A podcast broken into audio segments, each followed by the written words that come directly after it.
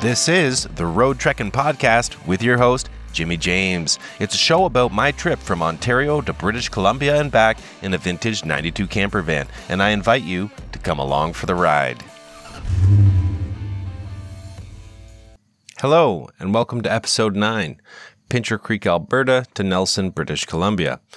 Uh, we'll start with the trip log. Total kilometers traveled 5,442. My current location is in Kokanee Creek Provincial Park in British Columbia. GPS coordinates. I don't know. Maintenance costs still sitting around $800, luckily, thank goodness. Uh, just to recap, I had just stayed at the Grasslands National Park in Saskatchewan, where there's a vast tract of untouched uh, grassland that you can see an example of, and also gone to the Cypress Hills Interprovincial Park between Saskatchewan and Alberta, where it's more of a mixed forest, grassland, prairie, mountain sort of an environment. So just the landscape is changing as I go along and uh, followed along the south of the southern roads in Alberta, uh, eventually getting to a town called Pincher Creek, actually a place called Spring Hill, which is just south where I snuggled up for the night at my host's driveway the next morning, uh, I decided I was going to actually go to Pincher Creek. So uh, check it out, see what's going on, and stock up on supplies. It seems like a typical small prairie town. Um, the the people are really kind. There's you can find basically everything there that you need. There's uh, gas stations, WalMarts, a liquor store, supermarket. There's even a Walmart, I think, on the one side of town. So, uh, nice little place, but no particular personality to speak of once I was fueled up and stocked up, I decided I was going to head down to the Waterton Lake National Park. So, uh, again, another large park, uh, very untouched areas and representing all different geological features of the particular area. Um, it's comprised of about 500 square kilometers. And what's really interesting about the park, this is just what I read about it, is it contains so many different kinds of ecosystems. So there's like foothills, which is like a mix between prairie and boreal forests. It contains montagnes, I think I'm saying that correctly, which are like the slopes of mountains. And then it also has subalpine, which is just below the trees on a mountain. And then the alpine mountains as well, where nothing really grows of size. It's just small stuff like lichen and whatnot. So this is all contained within this one park. But the first stop you make when you're going into the park is the buffalo paddock. So I'm driving into the park, and on the right hand side, there's a road called Buffalo Paddock line or road or something. And you go down this road and it takes you to a little sitting area. And then there's actually supposed to be a ring road that goes around a paddock that has a number of buffalo in it. And this is about, I don't know, the ring road's probably a few kilometers in diameter. But I pull in first to the interpretive center, and there's a gentleman and his uh, wife or girlfriend parked with their truck camper staring with binoculars up at the side of the mountain. And I said to him, I'm like, uh, excuse me, what are you, what are you guys looking at up there? And he's like, oh, there's a bear on the side of the mountain and, and we're watching it come down and all this stuff. So I run to the van, grab my binoculars and start trying to see what, you know, take a look at what he's seeing. And then he starts guiding me. He's like, you know, see that shiny rock, take a look over to the left. And, and sure enough, uh, there were, there was a bear coming down the side of the mountain, just slowly lumbering its way down, checking out all the little bushes and stuff. Uh, what was really interesting about this side of the mountain is that it had completely burned. After speaking with the gentleman a bit more, he had told me that I think it was like five or six years earlier, uh, that whole mountain area caught on fire and burned. And what's really neat about that is you can actually see what the side of the mountain looks like when it doesn't have any trees on it.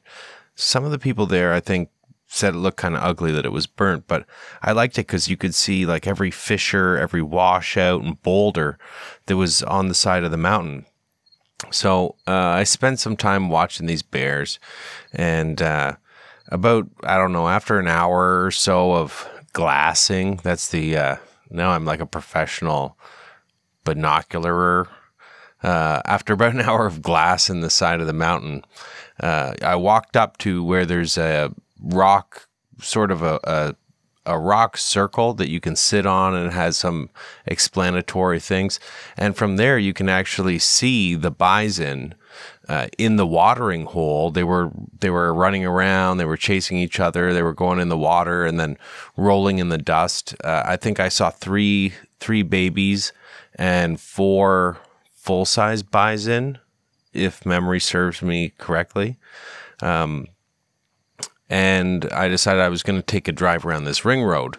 Well, when you go out onto the ring road, it turns out that halfway down there's just a gate and it says like the ring road's closed or something. So whatever, I turned around, went back, and uh, I decided I was going to head into the park, the park proper. Um, I I decided to try the road at first. So when you go into this park, you pass a toll gate and they're basically checking if you have a Parks Canada pass. But the park is huge. So I originally decided I was going to take the road that led to, uh, led to what's called Red Rock Canyon, where I guess you can see red rocks or something. I don't know. It's it's supposed to look be more representative of sort of a Badlands sort of a look. Um, the road was it was good, but it changed elevations frequently, and it was really windy that day. Uh, everything was blowing. I just took my time. Like I'd often pull over and let other people pass because for whatever reason, this road is super beautiful. It's super windy. Uh, there's a lot to see, and yet everybody's just like speeding past me, going down. I don't know where they're going at this point. Uh, going going down this road.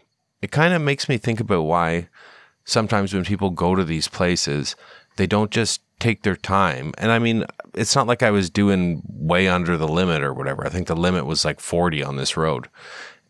Why people don't take the time to just take a look because when you get to the end of the road, there's some kind of hike or something like that. And you're not going to see anything cool there. What you're going to see is um, a bunch of other people hiking. But when you take the road slow, you know, oftentimes you'll see something out to the side. Uh, you'll see animals in the bush and interesting stuff like that. So, anyway, I like to take my time on these kind of roads. People were just speeding past me. So, as I went along this road, I passed the turnoff into what's called the Crandell Mountain Campground. They had a big sign, it's a bridge that goes over the river, and they had a big sign saying closed, but the sign was actually on the other side of the bridge, which I thought was kind of interesting. And uh, I'm not sure why they were closed, and nobody, there was no indication of that. So when I get to the end of this road, then I come to like a parking area for the hikes that are around the Red Rock Canyon. And it was absolutely jammed. Like, I literally had a hard time even navigating the parking lot. And I'm just in a van. Uh, there's people walking all over the place, um, you know, children meandering, you know, down the aisles uh, when you're trying to park. Is I guess this is where everybody was going on my way. So, anyway, seeing the number of people, I immediately turned around and I headed back to that bridge that I saw earlier um, going to the campground, Crandell Mountain Campground. And when I got there, uh, I actually parked kind of on top of the bridge and nobody was there. I walked down the riverbank and I got down to the river that was that this bridge was going over. I thought I'd sit down there by the river and just kind of take in the the nature, the wildlife. And then I thought, heck, you know, I'll even I'll even put my feet in the water, right? So I took my socks off and rolled my pants off, and oh yeah, I'll cool off, right? It was pretty warm out. Okay, this water was like nearly freezing. I could barely stand to keep my feet in the water for more than 30 seconds at a time. Like I tried for a minute, I put my feet in the water and I was like, I was, I'm going to count to 60. It, the water is like ice cold, absolutely ice cold. Anyway, okay, so change of plans. Um, not putting my feet in the water, but I just sat there, you know, for half an hour or so, admiring the the river, the rushing river cutting through the mountains. It, it was a really beautiful sight, and uh, I'm not sure what would have happened if I went on any of these hikes. I'm sure I would have saw a lot of tourists, and I probably would have saw a red colored canyon. But I was glad that I stopped at that river and got to enjoy that moment. So after that, I headed to the town site. Then what that what that is is is the town site of uh, I think it's called Waterton Park or something, or Waterton Lakes Town. So I headed back out on that uh, Red Rock Canyon Road and towards the town site. And the town site is really cute. It's just north of, basically, this whole area is just north of the Glacier Park in Montana. So it's very mountainous terrain. Interestingly enough, this town, first of all, was completely booming and packed, but only has a population of, I looked this up, 158 people living in 67 of its 209 uh, private dwellings. So I think that's probably people living there full time. The other ones are like cottages and stuff. But I'll tell you, this town felt like it had a million people. I did stop into the info center that had uh, some good information about the area. And there's a little uh, campground area in town that I kind of drove through. But again, it was packed with, with tourists. So I figured it was too busy for me and too much of a tourist trap for me to explore. Uh, and I was going to head out. I did stop to see the Cameron Falls, which are right in town. And they're strangely secluded despite the hustle and bustle that's going going around in the town. You know, people buying ice cream, walking around, and everything like that. And according to some information that was there, what was really interesting is that these falls are flowing uh, apparently over some of the oldest rocks uh, in the Canadian mountain range, dating back to the Precambrian era. The waterfall is probably about 50 feet tall, just looking at it visually, and about 40 or 50 feet wide. And there's a good spray, and there's a there's a lookout platform, and there was really nobody there. So it was quite nice to find that in the middle of one of these tourist trapped towns. Apparently, during certain times of the year, the water of the river will flow red, and I think that's it's that iron, that red uh, color from the rocks. It probably down Red Canyon, Red Rock Canyon Road, but the water looked perfectly clear to me. It was very beautiful. So I headed back to my camp where I found that another camper was staying the night, a different camper than had been the night before. And I decided to chat it up a little bit. And we met. And her name is Sabrina and her partner Sebastian. And they were with their dog Lennox.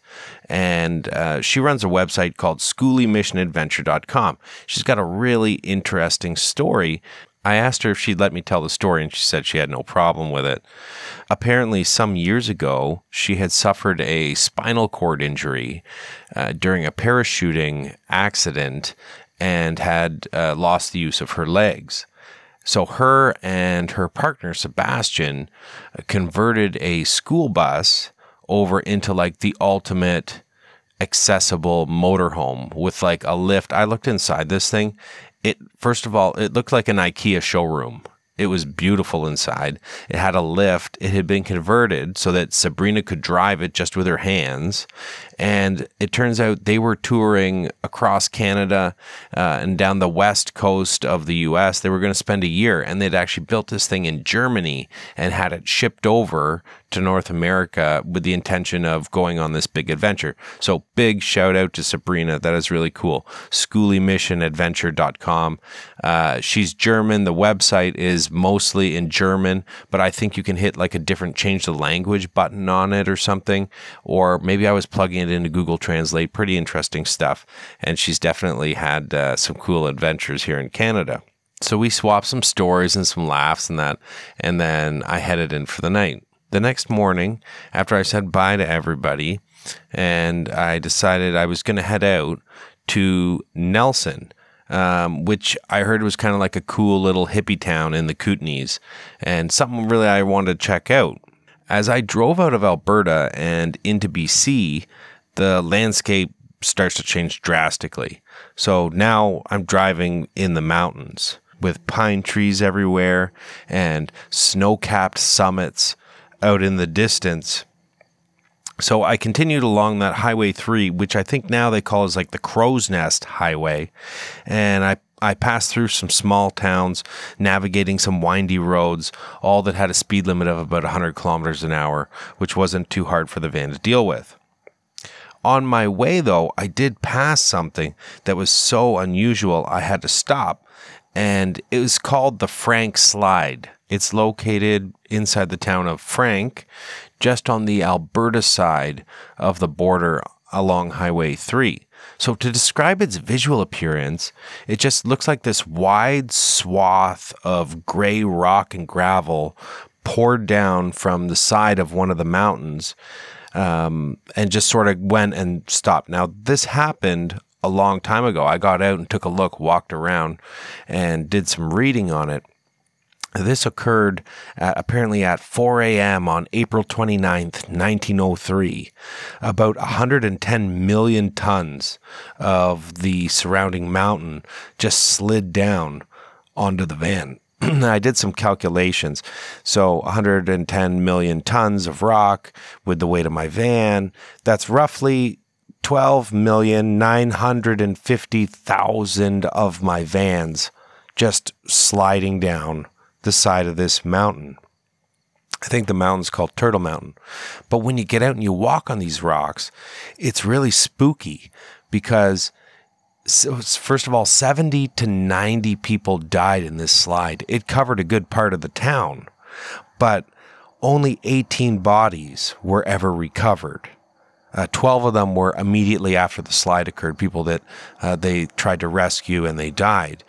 And then in 1924, they discovered six skeletons while they were building uh, the new road through this town. So you're just walking along on this like just just rock, like gravel, big boulders, and you know that there's like 50, 60, who knows exactly how many people that are literally beneath your feet. Eventually, I got to a town called Cranbrook, which was pretty sizable for the towns I had seen so far in BC, and I stopped there to get some lunch. Actually, looked like a nice little town. I'm I'm sorry that I wasn't able to stop and check it out for a bit longer. I continued along the highway, winding through the mountains until I reached what's called the Kootenay Pass. Now, I really didn't know what a mountain pass was, but I found out. It's basically where it doesn't make sense or it's impractical to uh, tunnel through a mountain or something like that or go around. So they just drive the road sort of up the mountain, obviously in a valley, but the valley is still very high up. So it's a, a, mountain pass is like a long climb where you would get from one mountain range basically to another. So as I climbed this Kootenay Pass, I started to lose engine power. I had the van in third gear, and with my foot right to the floor, I could barely maintain 60 kilometers an hour. This is a very steep pass, though, so I can't blame this completely on the van.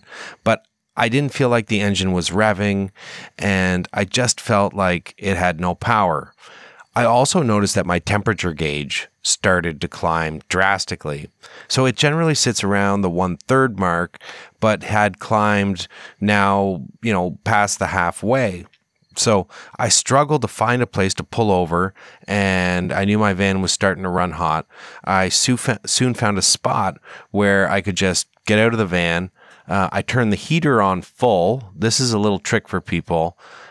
You can cool your engine by turning your heater on and turning the fan on full in your vehicle.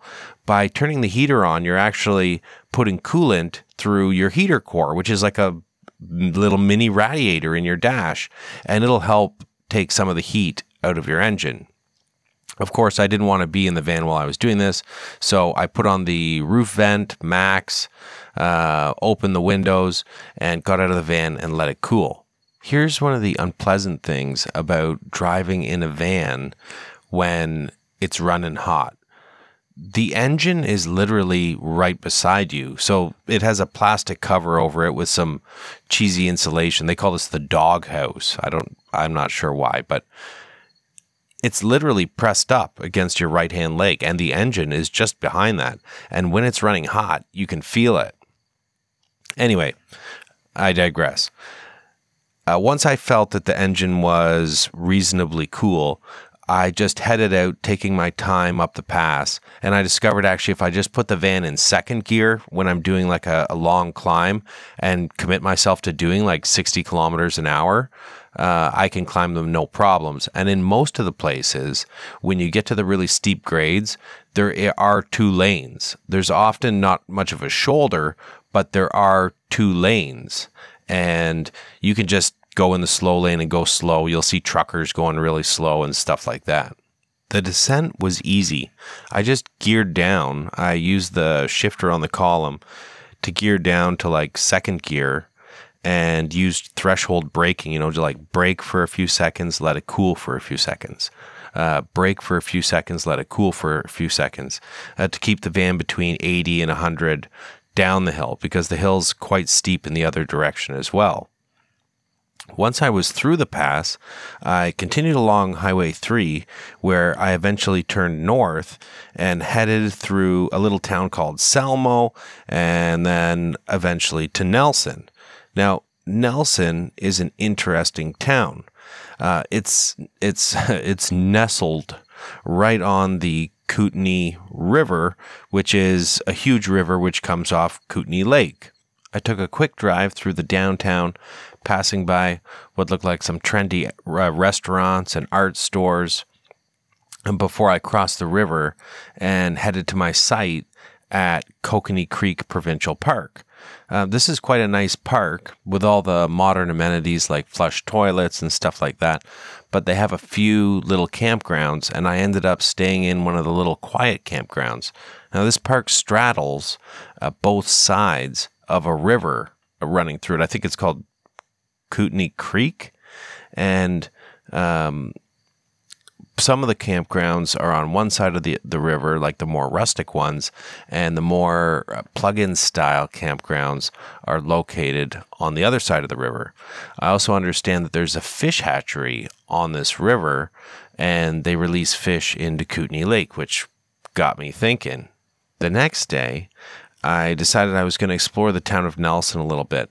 And I parked in a grocery store parking lot and set out on my $50 Regina Kijiji bike to check out the town. My first stop was actually at the farmer's market. And considering the amount of fruit stands that I saw on my way in, I didn't mention this, but as I was coming to Nelson, there were fruit stands all over the highway uh, selling cherries mostly, and I think there were peaches, maybe just lots of fruit stands coming in. But considering that, there wasn't a lot of fruit for sale at the farmer's market, which I thought was really weird. It was mostly comprised of like local artisans selling like jewelry, art. Uh, there was even a guy there selling handmade knives. So I thought it was interesting to look at, but it, it certainly wasn't what I was expecting for a farmer's market. And I didn't really see anything there that I was interested in. So, but I did have some pretty good conversations with the vendors, and it became clear that many of them had actually moved to Nelson uh, to escape their previous lives in cities and live more of the BC mountain experience, per se, which I thought was pretty interesting. So I left the farmer's market and I headed downtown and I ate at a local restaurant where the food was good, but I think a hamburger and fries cost me like 26 bucks or something like that.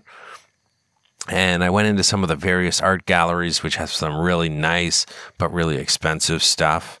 Uh, really, one had a cool owl that was like made out of metal and stuff staring at you. I, I really liked it. And I also noticed that like cycling must be huge in this city because there seemed to be a number of bicycle shops and bicycles all over the place. Now, this is, I think, like a mountain biking area. So uh, I stopped into the local cycle shop. And because, okay, my bike, admittedly, it's not perfect. All right. It cost $50. Uh, the gears work, but not like super good. And I was just wondering if I could get a bit of a tune up. And then I was surprised. Like the guy said, I, I said, I think I might need a new derailleur. And they didn't have like the low grade derailleur that my bike has, like the better one. And then he proceeded to pull out a calendar to like book this tune up for like I think it was like three or four weeks in the future. And I was like, no, man, I'm only here for like a couple days. And he's like, oh, sorry, we're totally booked. So yeah, cycling must be a big thing. The other thing was like all the bicycles in the bicycle store were like two thousand dollars. So anyway, it was it was an interesting place. Unfortunately, I wasn't able to get the gears fixed. You uh, you see some interesting things in Nelson, and it is clear that the people that live there feel free to express themselves. So, like for instance, every different hair color, uh, style, whatever is represented on the streets of Nelson. They have a store that exclusively sold clothing for electronic dance music festivals. Uh, I saw numerous people traversing the sidewalks in bare feet. I even saw a guy pumping gas when I, when I went to get gas. He just got out and pumped gas in bare feet. I'm like, that's on the sidewalk. Maybe. Well, no, I wouldn't even walk on the sidewalk in bare feet. There's too much gross stuff. But at a gas station, like there's like spilled gas and kitty litter and oil and stuff anyway, that was uh, that was kind of interesting to see. I visited a alternative healing energy type store that had literally the largest selection of incense I have ever seen. I think it was like an entire wall of incense. And they had like healing crystals and statues and even like a really comprehensive uh, occult book section where like there were books on practical magic. I even found a book that was authored by Aleister Crowley, uh, who that's a whole other story, but he was uh, sort of like a, a, mystic kind of a person figure in history, which I think uh, he's actually kind of an interesting cat. I, a lot of people think he was a hoax. But anyway, uh, I checked out some of those stores and then I decided to hit the uh, local brewing company for a tasting. And I met some people at the bar who were passing through on vacation and got to have some chats and stuff like that. One of the locals I met suggested that I check out the nearby town of Kaslo. Now, Kaslo is basically, I would go back up to the park, cross the river, go back up to the park, and then continue to follow that highway for a while. And I decided that that was going to be my adventure the next day. Coincidentally, that night at the campsite, I heard an ad- advertisement on the radio for a free driving tour app of the region. And I was able to download that. So I thought, okay, for my drive up to this town, I can use the app. And it ended up working out really well. Anyhow, the next day, uh, I set out heading up 3A, eventually for uh, 31 towards Kaslo. Now, for most of the drive, uh, I was well above the lake and I had my fishing rods with me. I wanted to go fishing. Um, but the highway is you're I don't know maybe 50 or 100 feet up, so there's nowhere really to park a car and go down and try to fish. It was a beautiful day. Uh, it started raining at one point for like I don't know 20 minutes, and then it went away. But this is the weird thing. In the mountains, you can't see the weather coming because the mountains block the horizon. So it's beautiful sunny day and then all of a sudden it's just like boom rain shower. And then it was just like boom it's bright and sunny again. It's just a cloud a rain cloud had passed over the mountains. It, it was really bizarre. I ended up stopping at a place called fletcher falls and it was supposed to be a little bit of a lookout sort of thing but i knew that if there was a waterfall, there was, you know, you were going to go view the, the waterfall, there was probably a way to get down to the water. So I grabbed my fishing rod and I headed down this sort of poorly marked path. And I went right past the falls. I'd seen a lot of falls. Uh, I've seen a lot of falls in the last week or two. So I just went right down to where the river met the lake and it wasn't very busy there. It was like a rocky beach, but there were some people down there. And I could see bait fish jumping, literally just jumping out of the water where this ri- waterfall and river went into the lake. And I decided I was going to, you know, roll up my pants, go out into the water so that I could cast further and try to try to catch some. Well, once again, the water is was absolutely freezing cold in this lake. I that plan was not going to work. So change of plans. I stayed on shore and I just started casting. And almost immediately, I caught this small uh, trout-like fish that one of the people that was there identified as a Dolly Varden. Okay, so this leads me to just a little gripe I have, and that's that the name, what we call fish, seem to change as you go uh, go across the country. So we don't have Dolly Varden, but we do have things that look like uh, that look like them. We call them brook trout. They're not exactly the same, but they are pretty close. Uh, in southern Ontario, we call uh, walleye walleye, and when you go north, they call them pickerel. What we call in uh, sort of the Ontario area pike, as you move west, they call them jacks. North and west, they're jacks. And then they've got these other fish out there, like a kokanee, which is a freshwater sockeye salmon. And salmon spawn in the rivers. They go up the rivers to lay their eggs, and obviously they hatch and live in the rivers. But when they're in the river, it's referred to as a kokanee, which is very confusing. I don't know why they don't just say it's a sockeye salmon. Like you're you you literally just got it in the river. You know where it came from. Anyway, okay, enough with that gripe. I stayed for another hour or so just casting out and enjoying the calm scenery. And is interestingly, only one boat passed in that whole time I was there. And then on one of my last casts, something big hit my lure. And it was big, like it was strip and drag. So I fought and fought this fish. And I ended up bringing in like a five pound rainbow trout. And the local people that were there gathered around and took pictures of me and stuff. They'll, they'll be up on my Instagram. And everybody was like, "Whoa, man, that's a great fish. What are you using?" All this kind of stuff. You know, I was like, "I don't know. I'm just using a spoon. Like it's the same lure. I haven't even changed lures uh, as I've as I've traveled, but uh, that was really cool that I got that fish." And uh, I I've decided that I want to go back there fishing, you know, seriously in the future. I, I, everybody wanted to know, are you going to keep it? Are you going to keep it?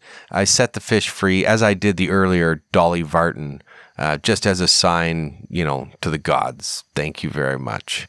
So I finished my fishing and then I headed back up to the car. And by the way, that driving tour, which is through, I think, tourism, it might be Nelson or Tourism Kokanee, was really good. And, um, told me all about different stuff as I wound up this road. And then I got to Kaslo. Now, Kaslo is quite a bit smaller than Nelson and seemed to retain some of that hippie kind of vibe without getting the touristy, high end, gentrified thing going on. And I, I really like the town. I stopped in at a, a little pub type place and had a lunch. They have an old boat dock there that was it was closed down because of COVID or whatever. But it, apparently it's a museum inside, and you can check that out. I was sort of looking forward to seeing that, but I didn't get to. Uh, looked nice from the outside though. Um, yeah, and I met this really cool couple at the restaurant who talked to me all about uh, sustainable farming and environmentalism and, and BC's restrictions and laws on development. And basically, they were nature lovers. It was a really cool conversation. So I did that, and then I uh, I headed back to camp for the night.